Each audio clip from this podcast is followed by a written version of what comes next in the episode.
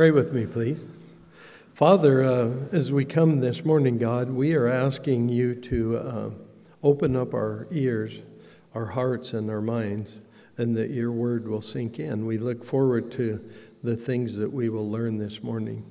God, we all have things that we need to uh, hear and do and um, grow in our spiritual walk.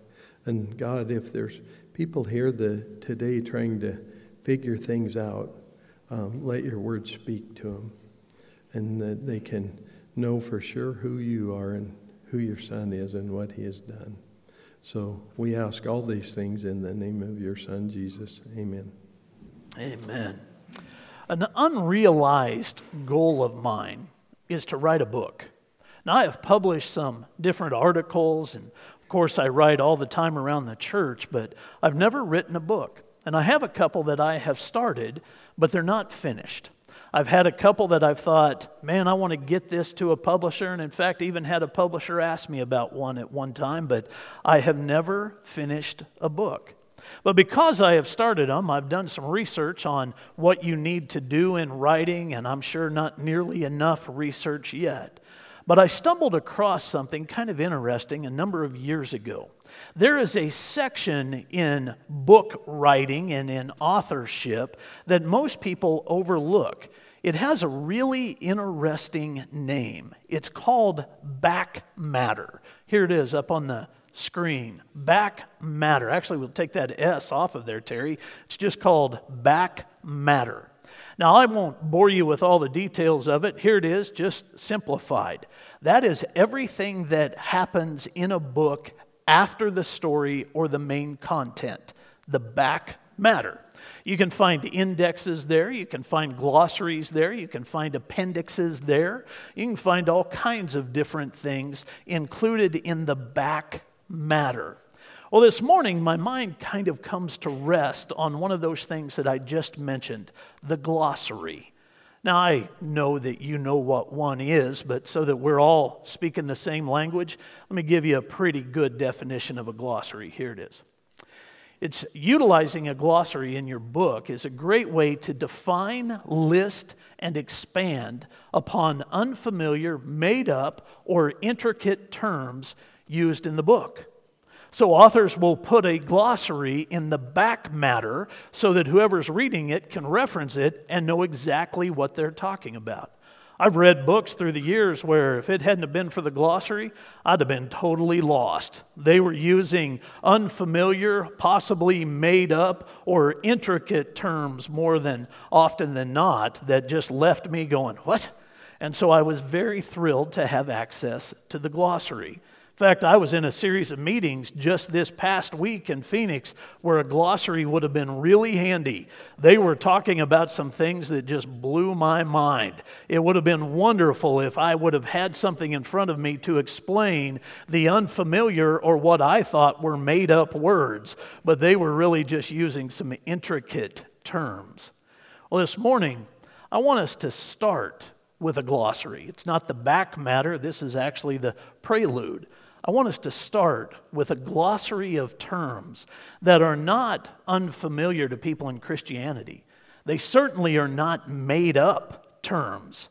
They are intricate in nature, though. And if we will slow down and pay attention to them, we can find a depth of understanding in our walk with Christ that we may never have had before. And our glossary this morning is pretty small, it only has two terms. Here they are leading and calling. Now, I know you've heard that before. Somebody would say that they have experienced the leading of the Spirit, or they have been called into a certain realm of ministry. They get used all the time. So they're not unfamiliar. They're certainly not made up. The Bible uses them, but they are intricate in nature. Let's break them down real quick as we look at our glossary here. And I'm going to ask a guy named Gordon MacDonald to help with this. I like his description of both. Let's start with leading. Here's what Gordon says Leading, that's when God nudges us in daily life. He uses this example I felt God leading me to give him or her a call. You may have experienced that type of a nudging at different times in your relationship with the Lord. That is that deep sense within you that you are supposed to do something. And no matter how hard you try to ignore it, you cannot ignore it. That's the leading of the Spirit. Then there's calling. It's a little bit different. Gordon describes it this way a summons to a way of life, a responsibility, a long term task, an acknowledgement that one is accountable to God for the discharge of your life's duties. There's a difference between leading and calling, and we do very well to understand the difference. You may have experienced both. You may have only experienced one, but somewhere along the lines in your walk with the Lord, you will be confronted with these terms. So I want to make sure that you are familiar with them, and I want you to know this. When we respond to the leading of the Spirit, when we respond to the call of God in obedience, God applauds that. He applauds that. It thrills him to see his children respond to both of these things. This morning, I want to show you what they both look like. So, hopefully, you're in Acts chapter 8 now. We're going to look at a couple of people that get overlooked all the time in the Bible. And what a mistake that is. I love these guys. This is Acts chapter 8. We're going to start in verse 26. Acts chapter 8, verse 26. Now, an angel of the Lord said to Philip, Rise and go toward the south, to the road that goes down from Jerusalem to Gaza. This is a desert place. Now, let's stop there for just a second. Are you familiar with Philip? Do you know who he is? Have you ever explored him in Scripture? Really, a unique individual. He truly is. Philip is not, in this case, the one that is mentioned in the list of the apostles. So we are not talking about the apostle Philip or the disciple Philip. We are talking about the servant Philip. Some people would refer to him as the deacon Philip.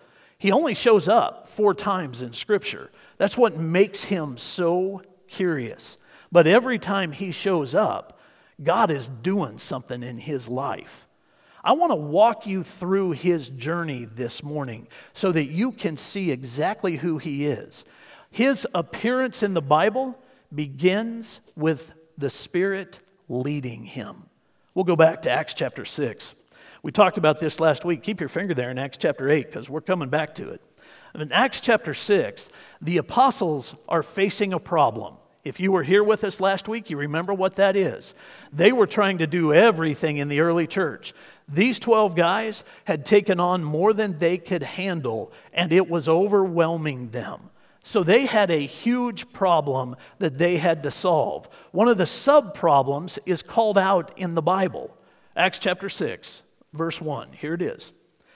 Now, in these days, when the disciples were increasing in number, a complaint by the Hellenists arose against the Hebrews because their widows were being neglected in the daily distribution. And the twelve summoned the full number of the disciples and said, It is not right that we should give up preaching the word of God to serve tables.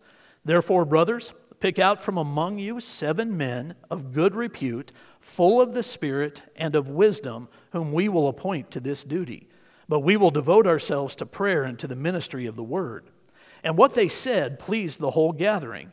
And they chose Stephen, a man full of faith and of the Holy Spirit. Are you ready for this? And Philip and Prochorus and Nicanor and Timon and Parmenas and Nicholas, a proselyte of Antioch. These they set before the apostles, and they prayed and laid their hands on them. And the word of God continued to increase, and the number of the disciples multiplied greatly in Jerusalem, and a great many of the priests became obedient to the faith. Now, I don't want to spend time this morning going back over the problem that the apostles were trying to solve. Like I said, we did that a week ago. What I want you to see is that Philip was a part of the solution. There was a problem, and Philip was a part of the solution. He was led by the Spirit to become that, a part of the solution. A lot of times, when we are led by the Spirit, it is for that reason. There's an issue that needs to be taken care of. There's a problem that needs to be solved. There's something that needs to be confronted. And so the Spirit leads you to do that. Now, there's positive things too. Those all sound negative. Oftentimes, problems are positive things in the kingdom of God, just like this. But when the Lord says to you, hey, this is something you need to do, or you feel that urging deep within you, oh, pay attention to it. That's the leading of the Spirit. And that may very well be God saying, hey, here's an opportunity for you. Here's a problem that needs to be taken care of, and you're the solution. Isn't that a cool thing to think that the Lord looks at us and says, You're the solution? A lot of times when we are led by the Spirit, that's the message that is coming to us.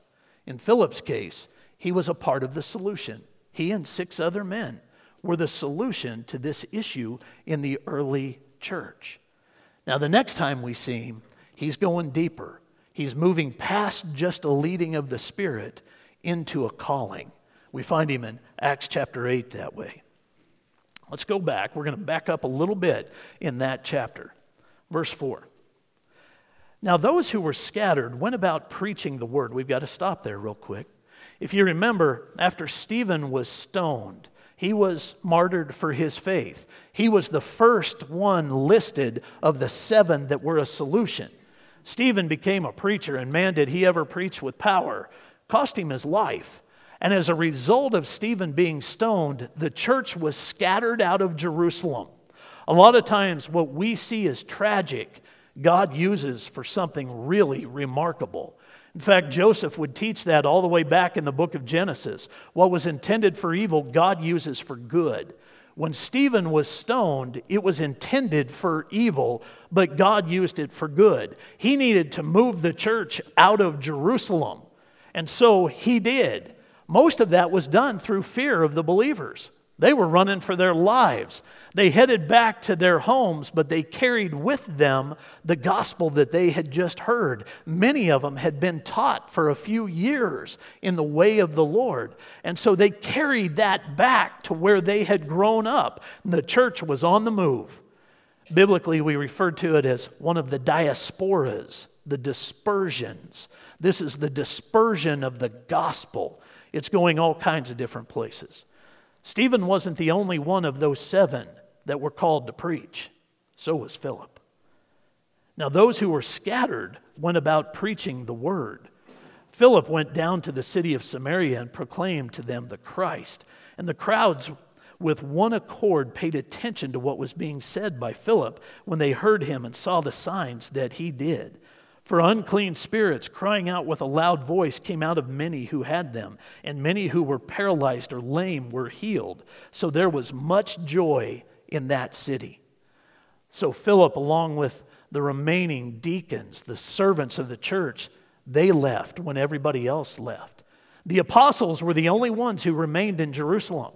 Now, there were other believers that lived in that area that stayed, but as far as leaders in the church, the apostles, the 12, they stayed right where they were at. They held the line.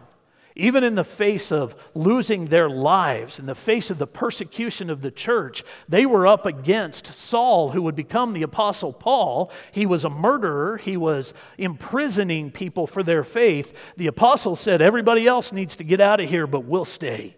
We will hold the line. Some people would say that the apostles weren't a part of the dispersion then and they didn't get the privilege of, of helping spread the gospel. Oh, yes, they did. Others would tell you, and I tend to agree with them, that that was a bold move on behalf of the apostles to say, We will stay right here.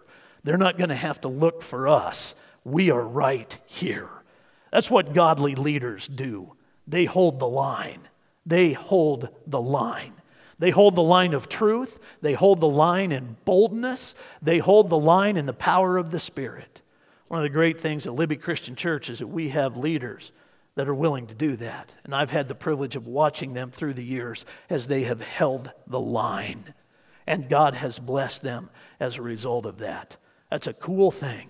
But then God uses other people to accomplish what he needs to accomplish. And right here, Philip is doing that. He headed into the Samaritan territories ahead of Peter. He went into Samaria and he preached before Peter got there. He was announcing the way of the gospel, and he was doing it with power. He was called to do it. He was called to do it. In fact, his calling would match that of the apostles. In Mark chapter 3, verse 13, we read this And he went up on the mountain and called to him those whom he desired, and they came to him. And he appointed twelve, whom he also named apostles, so that they might be with him, and he might send them out to preach, and have authority to cast out demons. That's the same type of calling that Philip had. That's exactly what he was experiencing. And he preached with power. Man, oh man did he preach with power. So that's who Philip is. When we find him in this passage that we're reading in Acts chapter 8, that's just the background to give you the understanding of what Luke meant when he wrote those words. Now, an angel of the Lord said to Philip, Rise and go toward the south to the road that goes down from Jerusalem to Gaza. This is a desert place. Going on in verse 27, we read, And he rose and went. And there was an Ethiopian, a eunuch, a court official of Candace, queen of the Ethiopians, who was in charge of all her treasure. He had come to Jerusalem to worship. Verse 28 goes on to say, and was returning, seated in his chariot, and he was reading the prophet Isaiah. Now, this is this incredible moment in Scripture that is ordained, it is set up by God Himself. Philip needs to meet this eunuch. So we go from him being led into serving and solving a problem in Jerusalem to his calling to preach. And now we see him being led once again by the Spirit.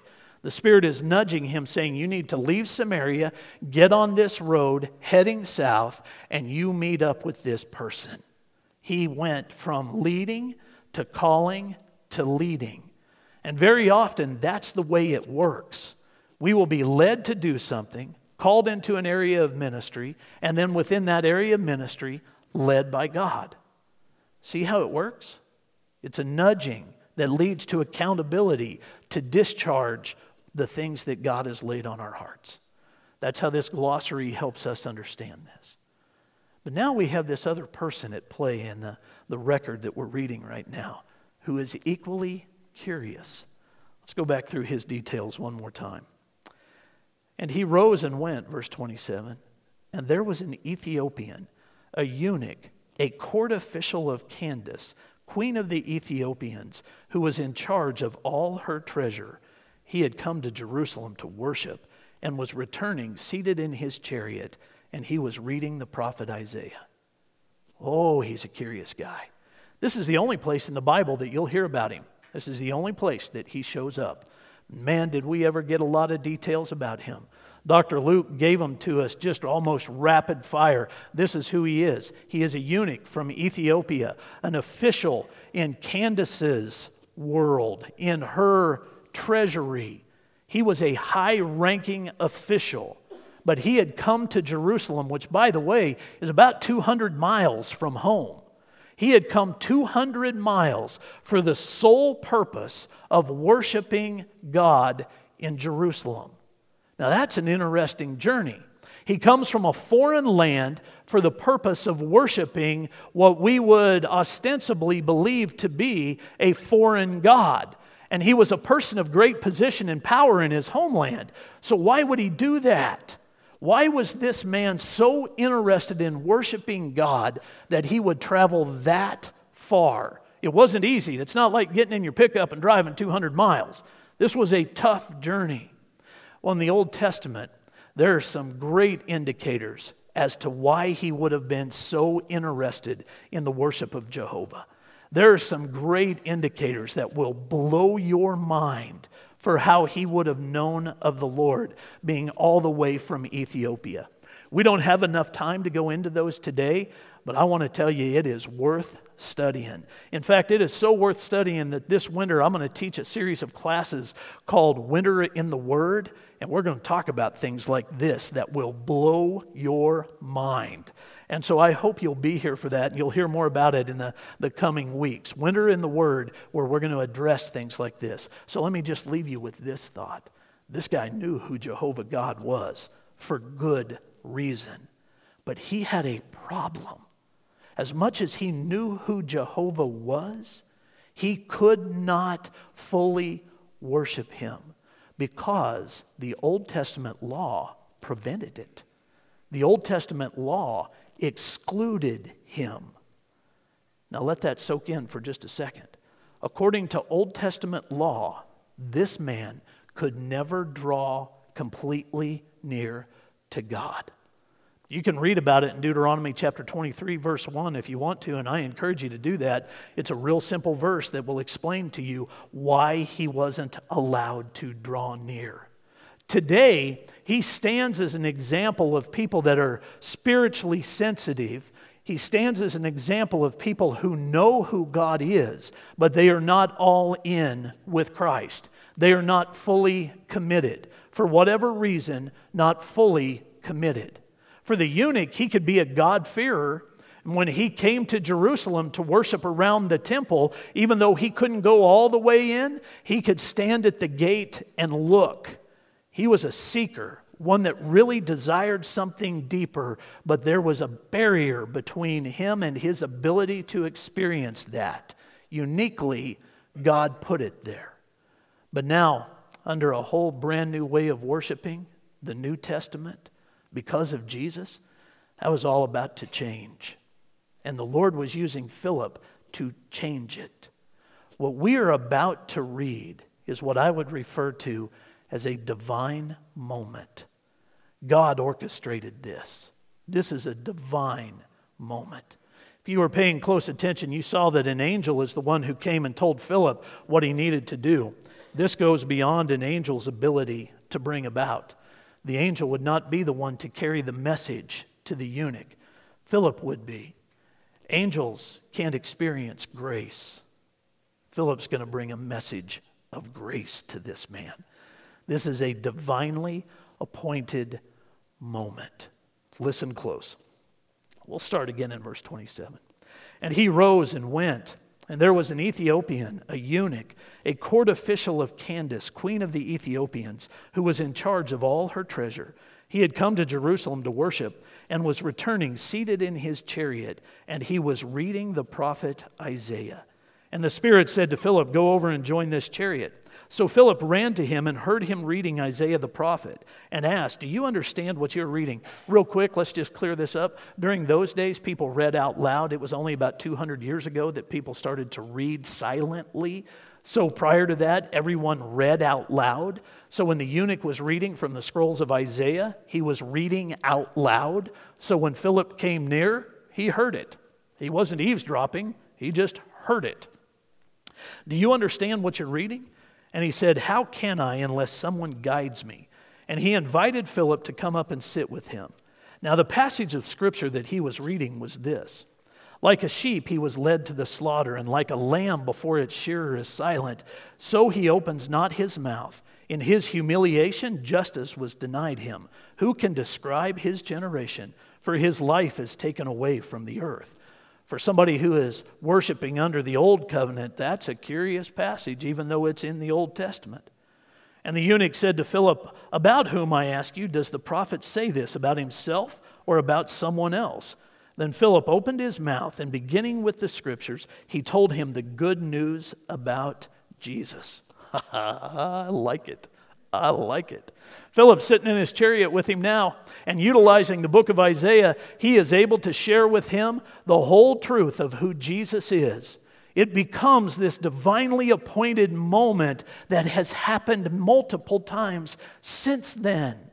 I often say that there are six, six characters in every evangelistic experience. Here they are there's God the Father, God the Son, God the Spirit the unsaved person, the evangelist, and then the enemy, the devil, who tries to disrupt it. Now, take all six of these real quick. Let's go through them. God the Father calls all people to him. All people. All people. God reveals himself even through creation so that no one is without excuse. God the Son makes that calling possible. He did that by dying on the cross for us and then three days later rising from the grave. God the Son, Jesus, makes it possible for us to have a reconciled relationship with God the Father. God the Spirit is the one who sets everything up. He's the one who orchestrates divine moments. Then there's the unsaved person, and obviously that's the person that's seeking, in this case, the Ethiopian eunuch. And then you have the evangelist. Philip would be the evangelist in this particular account.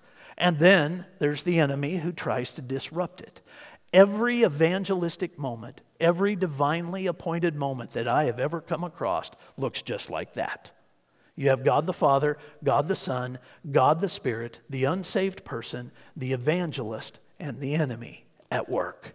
And that's what we're seeing here in this divine moment.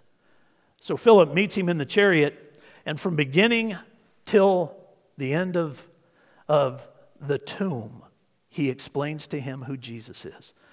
So, because this man understands the Old Testament, he starts there and he takes him through the New Testament, everything that's just happened in Jerusalem. And he helps him arrive at a place of faith.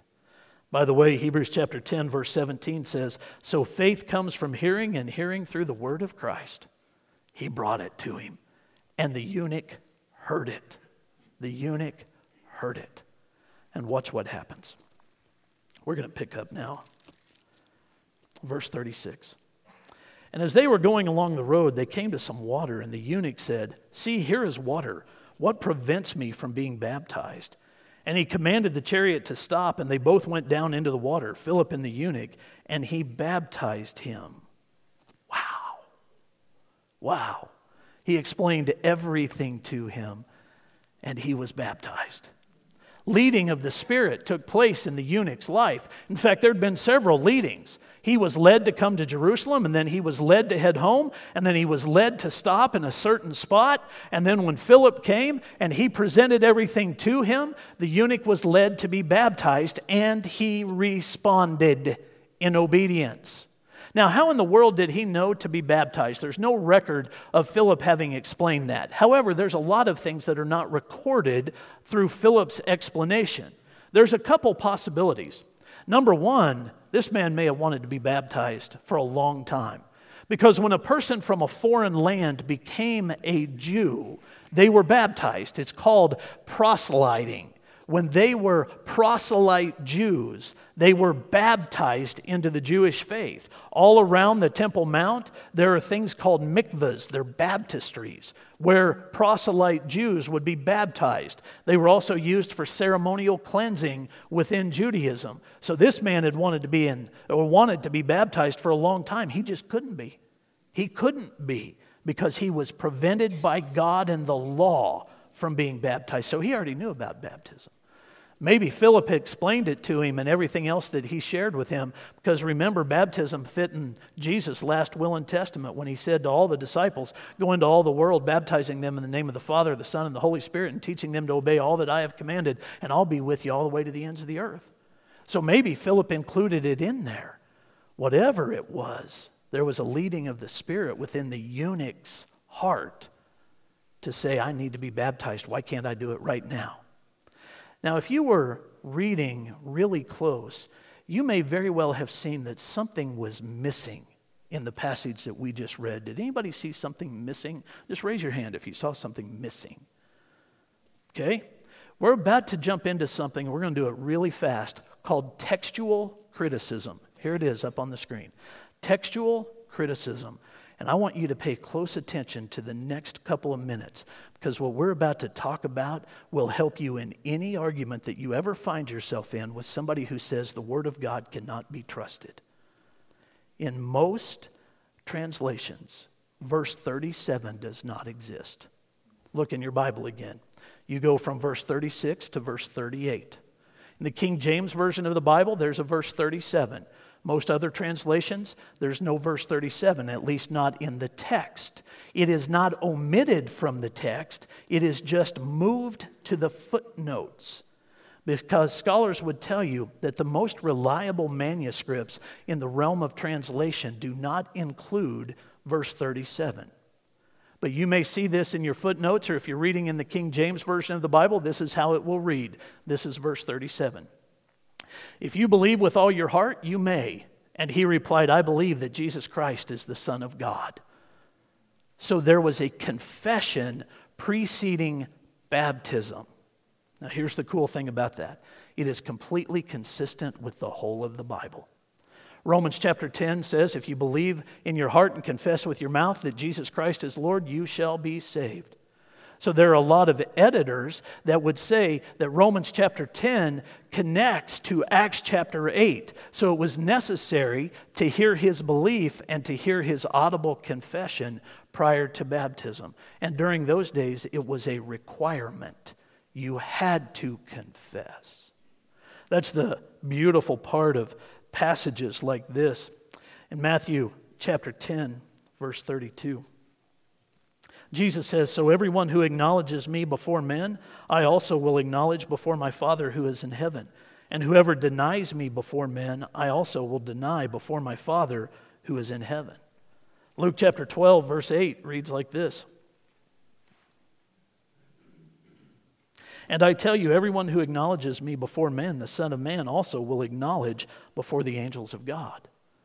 So, the scribe who included verse 37 understood the power of confessing Jesus audibly with your mouth in front of other people, and they included it in the text. It is consistent with the rest of the Bible, therefore, it isn't wrong it's just that most people, as they are looking at it, the interpreters, they say it's not in the early manuscripts. And here's why I say that is one of the best tools you'll ever have for arguments against people who say the Bible can't be trusted. You take them to verse 37 and say, Look how much care is given to the interpretation of the Bible. And you show them verse 37 in your footnotes and explain it to them. So, across the top of the page in your Bible, write textual criticism, or in the margin of your Bible, write textual criticism. Acts chapter 8, verse 37, you'll be able to come back to it. It's a cool passage. Now, one of the things that other scholars would tell you was necessary, or maybe even just the reason why it was so important that the eunuch confessed, was for all the other people that were traveling with him. They heard him say, I believe. I believe. And they were there to witness his baptism. If you move on in Acts chapter 8, then, you see another miracle of God. Pretty wild one. Fun to think about how this works. Verse 39. And when they came up out of the water, the Spirit of the Lord carried Philip away, and the eunuch saw him no more. And he went on his way rejoicing. And Philip found himself at Azotus. And as he passed through, he preached the gospel to all the towns until he came to Caesarea. As soon as that moment was over, the Spirit of the Lord picked up Philip and took him. Just took him, miraculously took him. It speaks of things that happened with Elijah in the Old Testament. Just took him. And he showed up 20 miles away in Azotus, 20 miles from where they were at. Philip shows up and he preached for another 60 miles till he got to Caesarea and he set up a house there. Apparently, he got married. He had some children. And his children became believers in Jesus. There's no record of Philip ever leaving Caesarea after that. There's no record of him ever being caught up in the Spirit and moved somewhere else. He just stayed in Caesarea and he preached. In fact, you can read about it. This is his fourth appearance in the Bible. This is Acts chapter 21, verse 8. On the next day, we departed and came to Caesarea, and we entered the house of Philip the evangelist, who was one of the seven, and stayed with him. And he had four unmarried daughters who prophesied. They were believers, they were preachers themselves, sharing the gospel with anybody that would listen. By all appearances, Philip just continued to impact the community of Caesarea, place that he lived. People became believers because of his ministry, his calling. But his greatest calling was to that of his children, his family. They became believers as well because he responded to what God told him to do. He followed the leading of the Lord and he lived the calling of the Lord, and people became believers.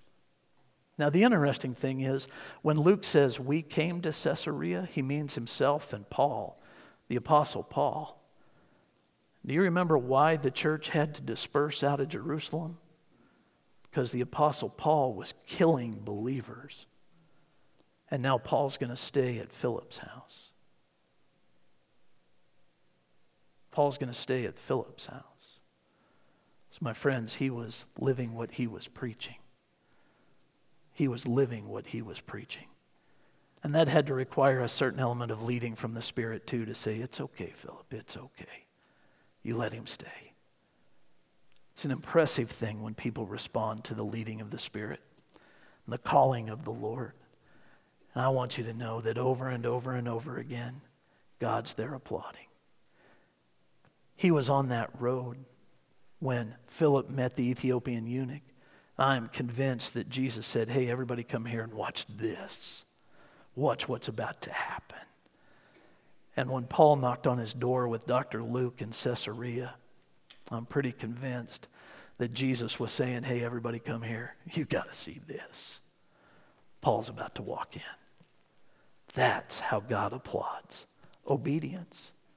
Whether that's leading or calling, that's how God applauds it.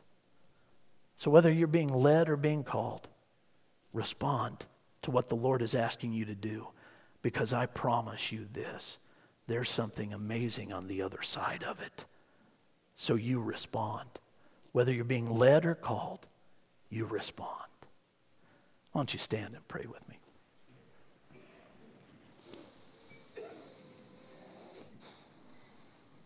Father in heaven, thank you so much for these two guys and what they represent. Would you help us find ourselves in the passage that we just studied? Whether Philip represents us as a believer or the eunuch represents us as a seeker, help us find ourselves. In Jesus' name. Amen.